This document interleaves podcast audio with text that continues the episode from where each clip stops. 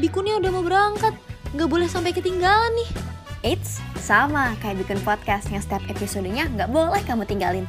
Stay tune ya. Halo semuanya, kembali lagi nih di Bikun Podcast Bincang isu terkini bareng gue, Tania Ganti nama nih gue hari ini Dan partner gue Ada gue Novna Ngomong-ngomong ya Nov, kan kita udah break satu minggu nih Dan kita mm. ini adalah Bikun Podcast season 2 Yang pastinya bakal lebih keren banget dari season sebelumnya Jadi hari ini kita bakal ngundang gestar lagi nih Yang kebetulan namanya sama kayak gue Jadi daripada rancu, bingung Jadi aku ganti nama dulu jadi Tania Oke, nggak apa-apa ya. Nggak apa-apa dong. Demi gestar kita yang keren. Siapa tuh gestarnya? Ini kali ini kita kedatangan None Jakarta Timur. Saya hello Kak Anya. Halo. Hai. Hai Novna, hai Tania. Ganti nama ya jadinya. Ganti nama dulu. Halo teman-teman semuanya, kenalin aku Latanya Alisa, tapi biasa dipanggil Anya. Aku dari jurusan Kesos UI 2018. Kenalannya singkat, nanti kita kulik-kulik lebih banyak lagi, betul ya? Tadi udah kenalan, lanjut kali ya cerita-cerita sedikit pengalaman pas Abang None tahun lalu tuh gimana ya? Oke, okay, berarti ini aku cerita aja ya. uh, Oke, okay. jadi aku itu None Jakarta Timur tahun 2019 dan juga diberikan kesempatan untuk menjadi harapan satu None Jakarta 2019. Wow, tuh tangan dulu dong. keren banget. Bikin kedatangan gestar yang keren banget, parah parah. Karpet buat kayaknya nih. Oke. Okay. Iya. Jadi awalnya itu sebenarnya aku ikut Abang None itu eh, nggak uh, direncanakan karena aku kebetulan diajak sama senior kesos aku kebetulan senior kesos aku ada dua orang hmm.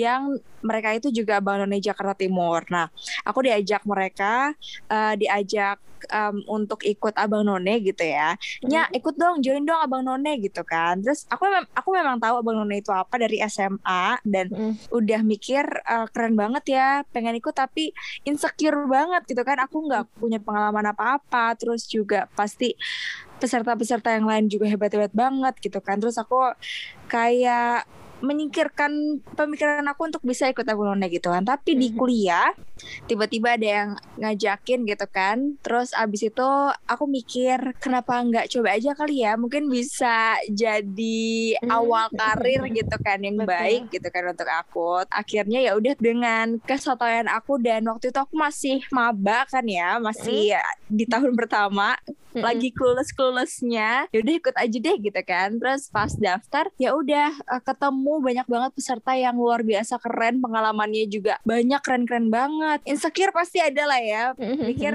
aduh uh, bisa nggak ya gitu kan bersanding dengan mereka gitu tapi alhamdulillah dikasih kesempatan untuk bisa jadi uh, finalis dia Bank Jakarta Timur gitu hmm, keren banget keren banget gila keren banget kayaknya selama di Abang None itu ngapain aja sih kak? Karantinanya mungkin ya?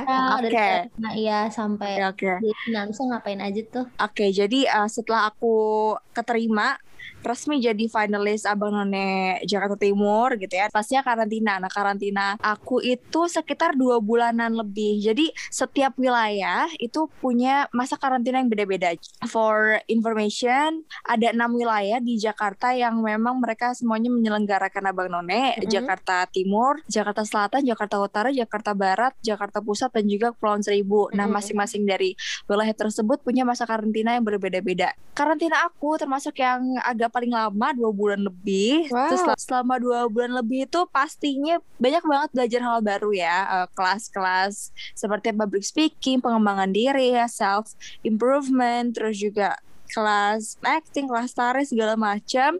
Jadi kelas pembakalannya itu mulai dari sore jam 5 sore sampai malam tengah malam biasa jam 12 jam 1 hmm. itu baru pulang karantina jadi aku waktu tahun 2019 aku ingat banget kan waktu pembekalan itu kan yang dibawa banyak ya baju-baju hmm. latihan segala macam aku itu bawa sampai bawa koper ke kuliah ke kampus hmm. wow iya jadi aku ya. kayak bawa koper di KRL aku naik KRL by the way hmm. uh, aku bawa koper terus aku titipin di uh, pos satpam depan visip keren banget loh iya terus itu pulangnya aku ambil lagi dan aku langsung ke kantor wali kota Jakarta Timur di Cakung untuk karantina. Dan itu terus-terusnya selama dua bulan aku kayak gitu. Kalau misalkan ditanya capek enggak capek sih. Cuman aku enjoy aja ngejalanin prosesnya karena seru banget ya. Banyak banget yang aku pelajarin gitu. Banyak ketemu orang-orang hebat senior senior apnon aku yang luar biasa keren semuanya yang bisa ngasih aku insight baru dan pelajaran baru gitu. Dan juga peserta yang lainnya yang juga pastinya keren-keren banget. Jadi none Jakarta Timur dan lanjut ke abang none Jakarta. Ya abang none Jakarta juga karantina lagi sebulan. Mm-hmm. itu juga makin seru sih ya. Ketemu sama finalis dari wilayah lain Mm-mm. terus juga makin bonding sama mereka banyak ketemu pengalaman baru juga jadinya benar-benar pengalaman yang nggak bisa dilupain sih kalau misalnya menurut aku Pasti lah ya, nggak bisa terlupakan banget. Karena disuruh cerita jadi kayak flashback juga ya, karena udah lumayan lama 2019 gitu kan, nggak Iya, terasa benar. ya. Mm-mm, bener banget. Nah ngomong-ngomong flashback, jadi aku penasaran sih sebenarnya. Kalau misalnya boleh ditarik balik lagi gitu ke belakang, apakah kamu emang suka ikut dari kecil modeling gitu, ikut modeling atau memang punya interest sendiri di sana atau gimana nya? Sejak kapan sih? Kalau misalkan interest di modeling and acting Mm-mm. Iya, sebenarnya aku dari kecil dari balita banget udah diikutin sama mamaku fashion show gitu. Mhm. Jadi dari balita udah diajak untuk istilahnya lenggak-lenggok di atas catwalk. Mhm. Jadinya mungkin ke bawah sampai sekarang. Terus di usia 13 tahun, 14 tahun, aku ikut modeling school. Mhm. Terus dari situ aku mulai ikut banyak mulai banyak tawaran uh, photoshoot terus juga uh, syuting gitu kan untuk Hmm. iklan dan segala macam. Jadi dari situ aku mikir bahwa aku juga enjoy gitu loh ngejalan ini. Jadi Mhm. istilahnya bisa buat mengisi waktu luang, tempat aku untuk mengembangkan diri gitu betul ya. Jadi betul betul. Sampai sekarang makanya uh, waktu itu sempat vakum juga sih waktu SMA karena kan fokus untuk ngejar PTN kan ya. Terus juga waktu masih awal-awal masuk UI juga itu masih hektik sama kegiatan mahasiswa baru jadinya sempat vakum nggak ngelanjutin dulu. Terus baru bermulai lagi di eh, Abang None gitu jadi di Hmm. tahun sekitar 2019 sampai sekarang alhamdulillah Ada bibitnya Hmm. dari kecil ya, udah berpotensi ya. Emang sudah berpotensi, Bun. Jadi tinggal di develop aja. Terus Mm-mm. juga penasaran nih kayaknya tadi kan aku denger tuh sampai bawa-bawa koper di KRL. Nitip di satpam ya. kampus gitu kan. Iya, terus cara bagi waktunya gimana tuh Kak antara kuliah sama Abang None dan mungkin ada kesibukan lain tuh di luar Abang None. Pasti kalau misalkan dibilang keteteran, pasti ya. Apalagi jadwal pembekalan itu padat banget setiap hari, bener-bener setiap hari, selama dua bulan itu setiap hari. Ini sih, waktu itu sempat keteterannya ngerjain tugas, dan waktu itu kan sempat kalau nggak salah UTS juga ya. Jadinya untuk membagi waktu antara belajar dan karantina gitu kan. Karantina pulang udah malam udah jam sekitar jam 1 jam 2 pagi itu baru pulang karantina. Terus paginya kelas lagi gitu aja setiap hari gitu kan. Terus yang aku korbankan adalah jam tidur aku aku cuma tidur sekitar tiga jam aja sehari. Pastinya zaman-zaman maba kan lagi senang-senangnya main sama temen-temen ya baru ketemu sama temen-temen baru gitu kan ya. Eh, nongkrong di kantin atau ke mana ke kosan temen gitu kan ya. Itu juga yang harus aku korbanin waktu main sama temen-temen eh, brainstorm sama mereka kayak gitu. Dan aku dedikasikan ke abang none aku fokuskan ke abang none gitu. Jadi tadinya aku adalah orang yang nggak terlalu mentingin time management. Aku kayak ya udah let it flow aja jalanin aja semua yang aku lakuin gitu kan. Nggak Hmm. bikin to do list apa yang harus aku lakuin. Nah mulai dari abang none aku sadar banget to do list dan time management itu adalah hal yang penting banget yang harus aku Hmm. lakuin di dalam hidup. Karena kalau misalkan nggak aku lakuin bakal keteteran juga Hmm, oh iya. I see, I see, I see. Nggak cuma ajang untuk kamu ketemu orang banyak, tapi Abang Noni juga tuh self-development juga gitu ya, buat diri diri sendiri. Ada banyak hal yang kamu pelajari juga di situ gitu. Eh, tapi ini sebenarnya aku intermezzo sih, karena aku uh, nggak tahu ya, ini mitos atau fakta. Makanya aku nanya langsung ke None Jaktim kita nih, uh, Tania kita tanya langsung ya. Uh, bener gak sih kalau misalnya setiap setiap wilayah-wilayah Apnon itu punya stereotipnya masing-masing gitu, iya untuk finalis-finalisnya itu bener gak sih atau itu cuma mitos doang? Sebenarnya kita semuanya sama ya, Bang None. Mhm. Maksudnya kan di atas um, naungan Abang None Jakarta gitu, pasti punya kualitas yang sama semuanya. Mhm. Tapi memang di setiap um, daerah punya kekhususan masing-masing atau keistimewaan masing-masing gitu. Jadi nilai apa sih yang dibawa dari masing-masing wilayah gitu kan. Dari masing-masing finalisnya pastinya. Mungkin ada yang di wilayah A mungkin A, jagonya abang gitu, di wilayah B Mhm. jagonya none gitu kan. Itu Hmm. udah biasa ya. Dan Mhm. em, apa namanya tapi kalau menurut aku semuanya sama sih Eh, dan mungkin kalau misalkan orang lihatnya ini ya kualitas finalisnya gimana Mm-mm, gitu kan ya lebih ke sana gitu tapi kalau menurut aku kalau misalkan udah disandingkan bareng-bareng nih di Abang None Jakarta gitu kan kalau di Abang None Jakarta tuh dikumpulkannya tiga besar dari masing-masing wilayah ya Mhm. memang kita punya keistimewaan masing-masing, Mm-mm. tapi yang terpenting adalah gimana sih caranya kita untuk mendeliver keistimewaan kita itu ke masyarakat, terutama ke juri gitu, untuk Mhm. bisa menjadi ketertarikan sendiri ke mereka gitu. Tania gimana Tania mendengar kisahnya? Jadi Ayo, pengen Tania, ikut Abang None nih kayaknya nih. Novna, Novna join yuk. Waduh, waduh, waduh. Aku Depok Pride nih. Tapi itu eh, Jakarta Timur gitu-gitu tergantung ininya ya daerahnya kak tinggal Dari. KTP-nya gitu atau gimana sih sebenarnya? Enggak sih sebenarnya kalau misalkan persyaratan untuk jadi finalis Abang None itu yang penting punya KTP aja mau kamu KTP-nya dari mana pun dari Jawa Hmm. Timur dari uh, Sulawesi Kalimantan pun bisa Mhm. join Abang None cuman nanti kalau misalkan memang menjadi pemenang uh, juara satu, juara dua dan juara tiga itu dan harus maju ke Abang None Jakarta, memang harus bikin KTP Jakarta gitu. Jadi Wah, istilahnya udah. harus pindah ke KTP Jakarta Mhm, karena kan mhm. memang kewajiban ya gitu. Mhm. Namanya juga kan duta pariwisata Jakarta kalau misalkan um, Mhm. punya identitas pasti identitas Jakarta gitu. Tapi kalau misalkan mau ikut daerah-daerahnya misalkan kayak aku Jakarta Timur gitu. Memang karena KTP aku Jakarta Timur, aku ikutnya Jakarta Timur.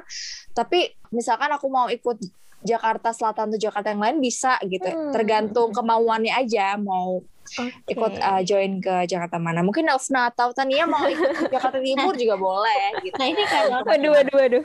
Padahal langsung semangat ya orang Depok rupanya bisa ikut abang. Bisa dong. Nggak putus ya harapannya. Jangan gitu dong, Tania. Kan kamu penerusnya Anya. Gimana sih? Gimana aja deh kalau abang None pas pandemi kayak gimana nih kak? Tetap ada kah atau kegiatannya jadi kayak gimana ya? Oke, pastinya pandemi ini bawa perubahan besar banget Mm-mm. ya untuk kita semuanya di uh, segala sektor, mulai Betul. dari uh, ekonomi sosial sampai dengan pariwisata, gitu Mm-mm. kan ya, Bang None khususnya. Dan memang perubahannya itu mulai dari 2020 kemarin, di mana kan seharusnya aku sudah menyerahkan jambatanku ke Abang None tahun 2020 gitu kan ya. Cuman sayangnya di tahun 2020 kemarin karantinanya harus terhenti karena pandemi gitu. Jadi memang karantinanya berhenti sampai di Abang None eh, masing-masing administrasi Jakarta aja, nggak dilanjutkan ke Abang None Jakarta gitu. Tapi sebenarnya untuk value dari Abang None tidak berubah ya. Kita semua masih tetap mengembangkan dan juga mempromosikan pariwisata di Jakarta. Tapi bedanya adalah gimana sih kita caranya mempromosikan pariwisata Jakarta di masa pandemi gitu kan ya. Mhm, Pasti mhm. rintangannya juga tersendiri karena Mhm. di masa pandemi kita masyarakat nggak bisa berpariwisata secara puas, secara bebas gitu kan ya. Mhm. Jadi harus memenuhi protokol uh, kesehatan. Gimana sih caranya kita untuk mensosialisasikan protokol kesehatan di tempat-tempat pariwisata tertentu kayak gitu. Tapi nggak menghilangkan value dari Abang None sendiri Betul. sih, masih tetap sama gitu. Berarti dua periode nih ya. ya. Sebenarnya kalau di Abang None Jakarta Timur aku udah lengser, uh, Mm-mm. udah diganti sama uh, angkatan yang baru di 2020. Tapi kalau misalkan yang di Abang None Jakarta Mm, masih menjabat mm-mm. nih karena belum ada pemilihan yang baru kan. Gitu. Iya, Doain iya. aja tahun ini kondisinya udah membaik jadi Amin, amin, bisa amin. dilakukan seleksi lagi. Aku juga pengen nanya nih kak, ada nggak sih hal-hal yang dipersiapin kayak kriteria untuk masuk, untuk daftar deh, untuk daftar jadi abang none, apakah harus, kan ada kan yang insecure kayak harus cantik ya, atau harus tinggi ya, menurut kaknya sendiri gimana sih kak? Apa melulu selalu tentang wajah? Aku taunya ada ini nggak sih harus 3B, apa sih itu beauty, brain, sama behavior. Mungkin Itu putri Indonesia nggak sih, Nya? Trivi, Trivi. Beda pageant ya. Beda, Ce.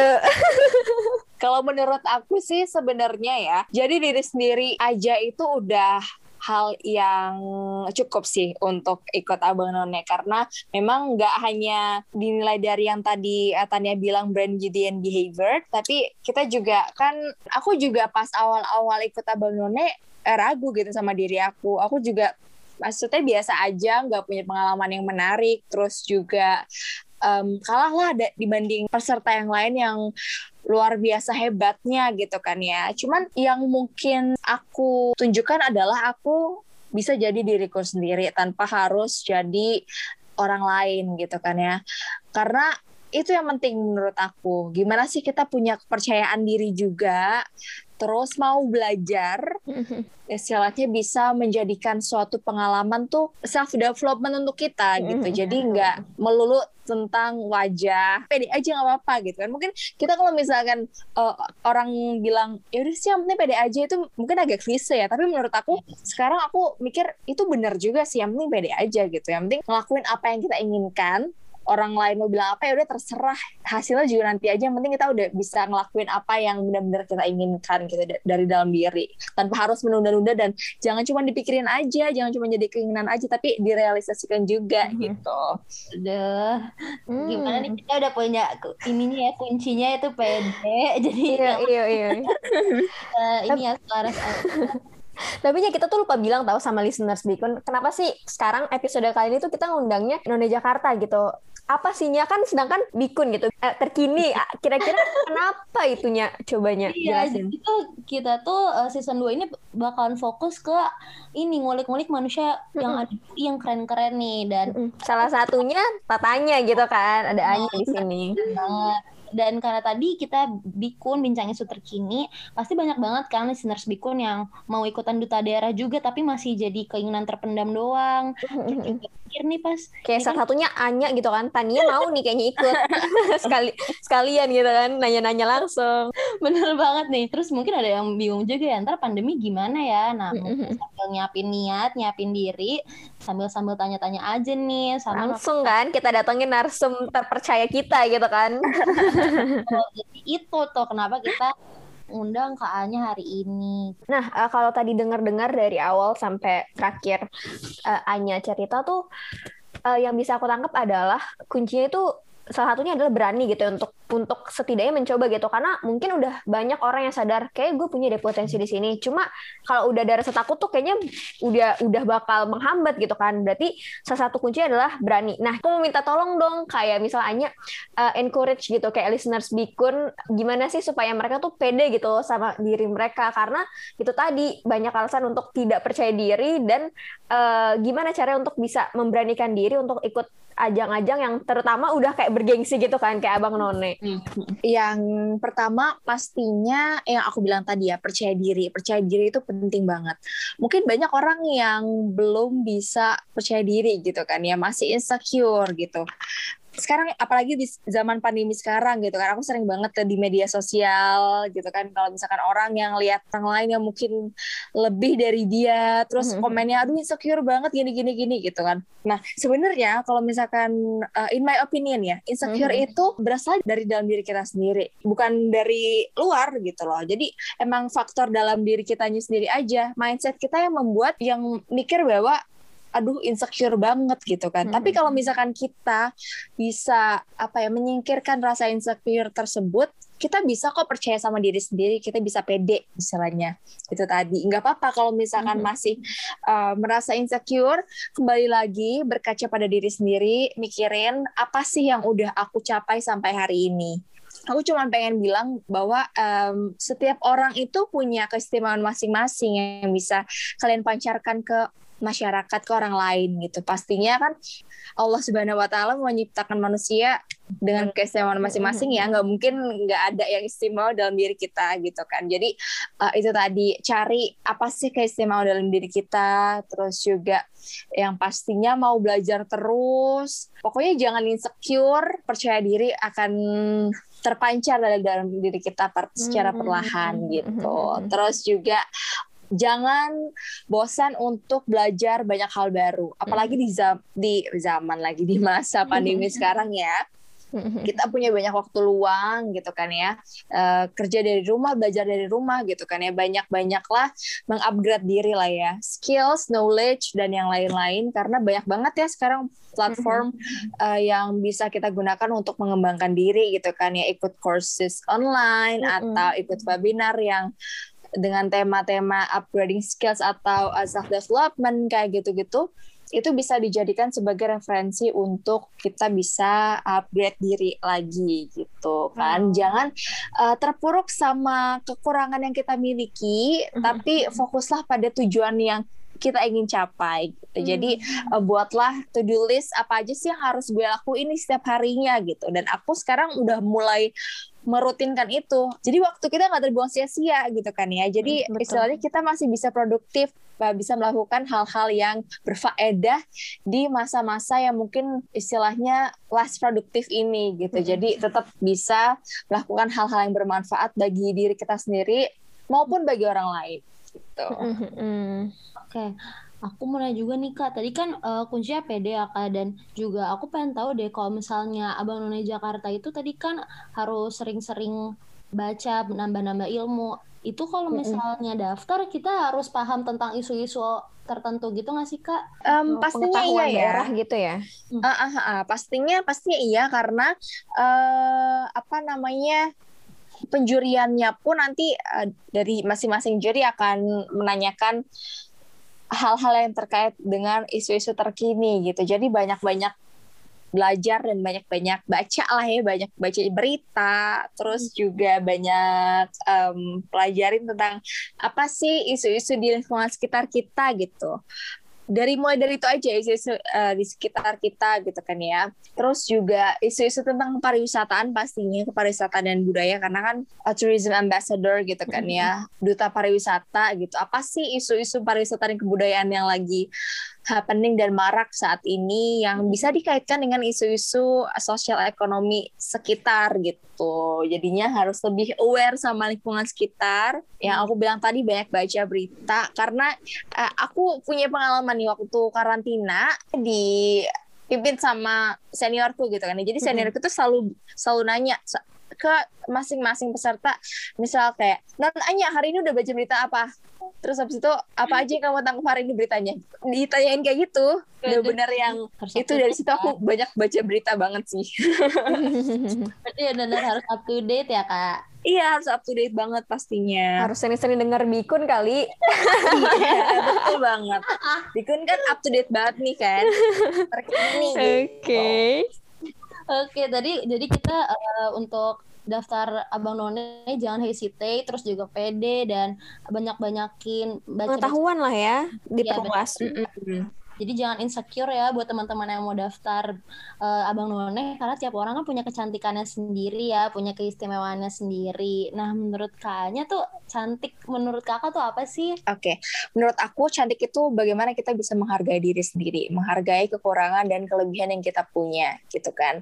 Mungkin orang-orang itu fokus pada kekurangan yang dia miliki sehingga dia ingin menutupi kekurangan yang dia miliki tanpa berfokus pada apa sih yang udah dia punya gitu apa sih yang udah ada di depan mata nih sebenarnya yang kita harus lakukan adalah gimana sih caranya kita mengembangkan apa yang udah uh, kita punya gitu. Hmm. Misal uh, kita punya skills apa, kita punya kemampuan apa, itu bisa kita kembangkan supaya bisa jadi keistimewaan yang kita miliki, bisa menghargai orang lain, ya pokoknya brand beauty behavior lah ya istilahnya kayak gitu.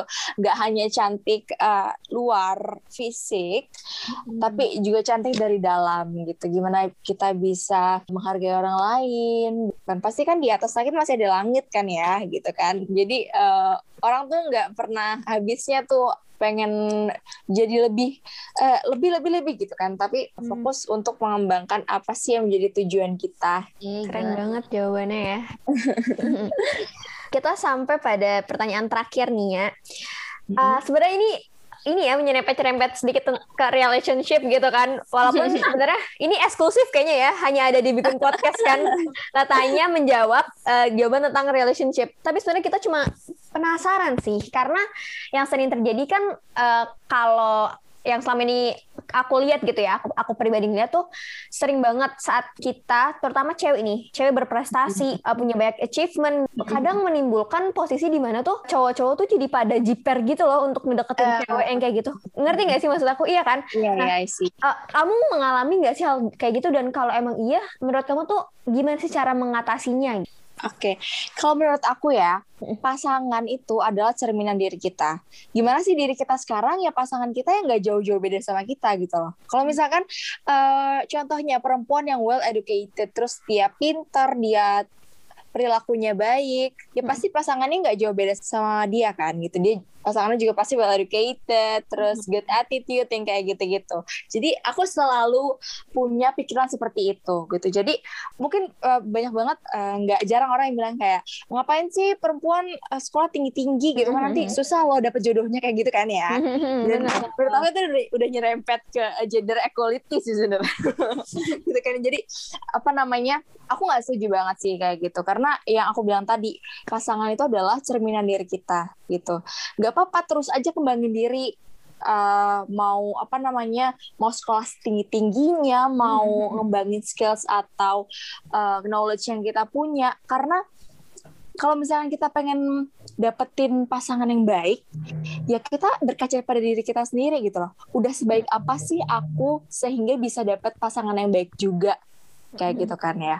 Dan kalau misalkan yang tadi uh, mungkin Novra nanya, pernah nggak sih ngerasa um, apa namanya ada di posisi yang uh, insecure untuk dapat pasangan? Enggak, karena aku mikir kalau mungkin cowok akan orang lain akan melihat kita itu dia pantas nggak untuk kita gitu maksudnya kan ya. Maksudnya dalam uh, berbagai segi lah ya. Mungkin uh, pendidikan perilaku dan yang lain-lain gitu. Jadi mencocokkan diri dulu lah ya istilahnya kayak gitu. Jadi kalau misalkan uh, intinya kalau misalkan pengen dapet yang baik ya kita juga harus jadi baik gitu loh lihat dulu diri kita mungkin orang banyak yang neko-neko kayak aduh gue pengen pacar yang A B C D banyak banget tipenya hmm. gitu kan ya iya. istilahnya persyaratannya gitu kan ya. Hmm.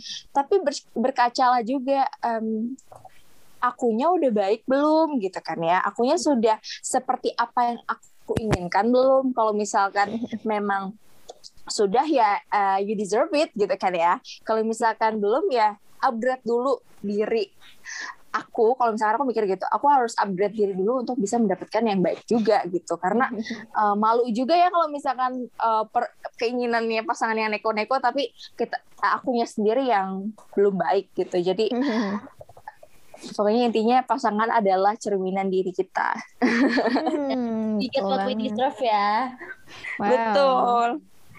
Oke, okay. ih banyak banget ya uh, pesan-pesan yang kita dapat itu insight-insight baru dari hmm. dari Anya gitu kan. Dan dari awal kita bahas pengalaman Apnon, self development, insecurity, cantik menurut Anya gitu sebagai uh, none Jaktim 2019 sampai gimana tips mencari pasangan gitu kan. Uh, lebih itu kayak wow penutup yang cukup uh, insightful gitu kan.